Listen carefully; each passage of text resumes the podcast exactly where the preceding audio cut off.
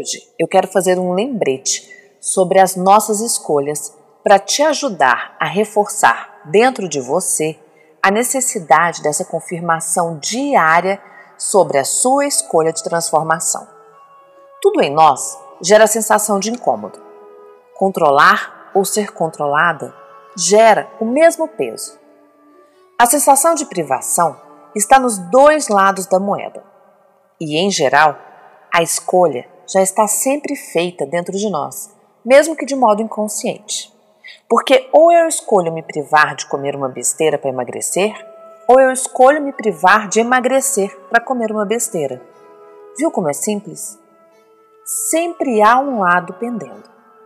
Mas nós podemos escolher qual incômodo queremos adotar para nossa vida. A grande questão é que a gente insiste em acreditar que só precisamos ter prazer. Mas em qualquer situação de escolha, há uma privação.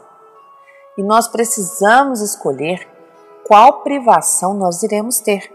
Se a privação de ceder às vontades imediatas ou a privação de nunca conseguir chegar ao objetivo que gostaríamos. Simples assim.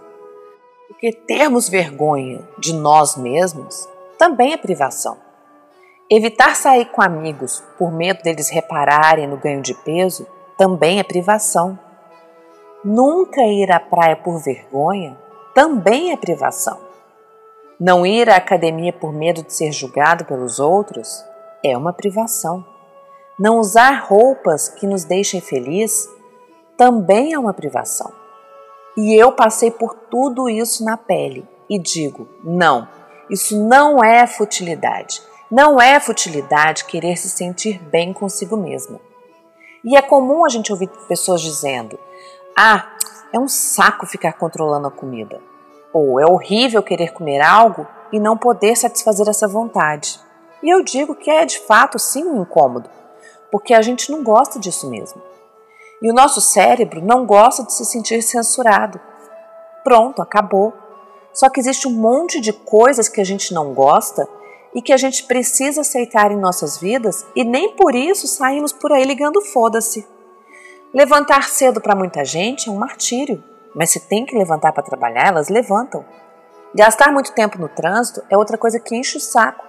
Fazer faxina em casa, então, nem se fala. Só que no fundo são coisas que, gostando ou não, a gente precisa fazer. Existe uma aceitação interior de que isso é necessário. Então, por que, que com relação à comida ou com a dieta, a gente não associa essa aceitação? Por que, que a gente aceita nos disciplinar em tanta coisa e com a comida não? A gente vira essa pessoa rebelde. Só que o grande problema dessa não aceitação se converge em ganho de peso, em angústia, em tristeza, em baixa autoestima. Pois no fundo, a pessoa deseja emagrecer e tem autocontrole e faz tudo errado. E nesse sentido, trabalhar a mente é mais do que essencial. Há escolhas importantes a serem feitas, e dentro delas, umas trarão consequências desastrosas à nossa autoestima, enquanto outras a fortalecerão.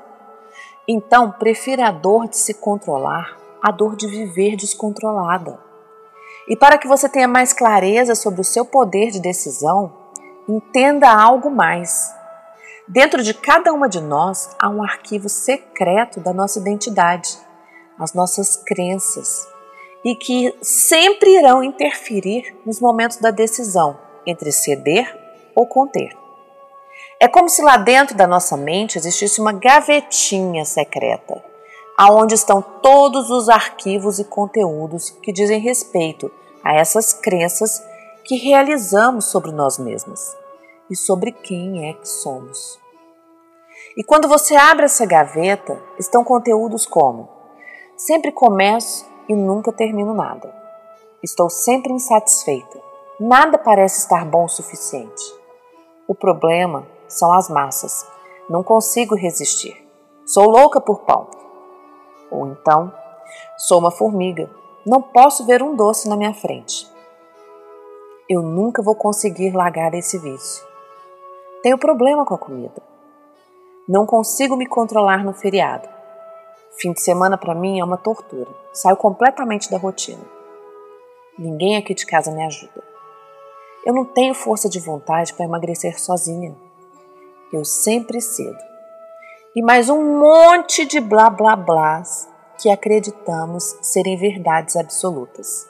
E uma a uma, cada uma dessas afirmações arquivadas de maneira inconsciente geram regras de conduta que definem os comportamentos no nosso dia a dia porque os seus comportamentos no dia a dia são só um reflexo dessas verdades absolutas contidas nesse arquivo secreto dessas gavetinhas da mente. Assim sendo, como é que uma pessoa que se enxerga frágil e incapaz de conseguir algo vai arrumar energia mental para ir além? Ela sente que é uma guerra vencida desde o início, ou que o desafio é muito maior que ela mesma. Essa sensação causa ansiedade, medo e inibe a racionalidade, aumentando a probabilidade de realmente se falhar na hora H. Por isso, quando agimos diferente do habitual, quando nos comportamos de forma diferente do que aquela registrada nessas gavetinhas, sentimos estranheza.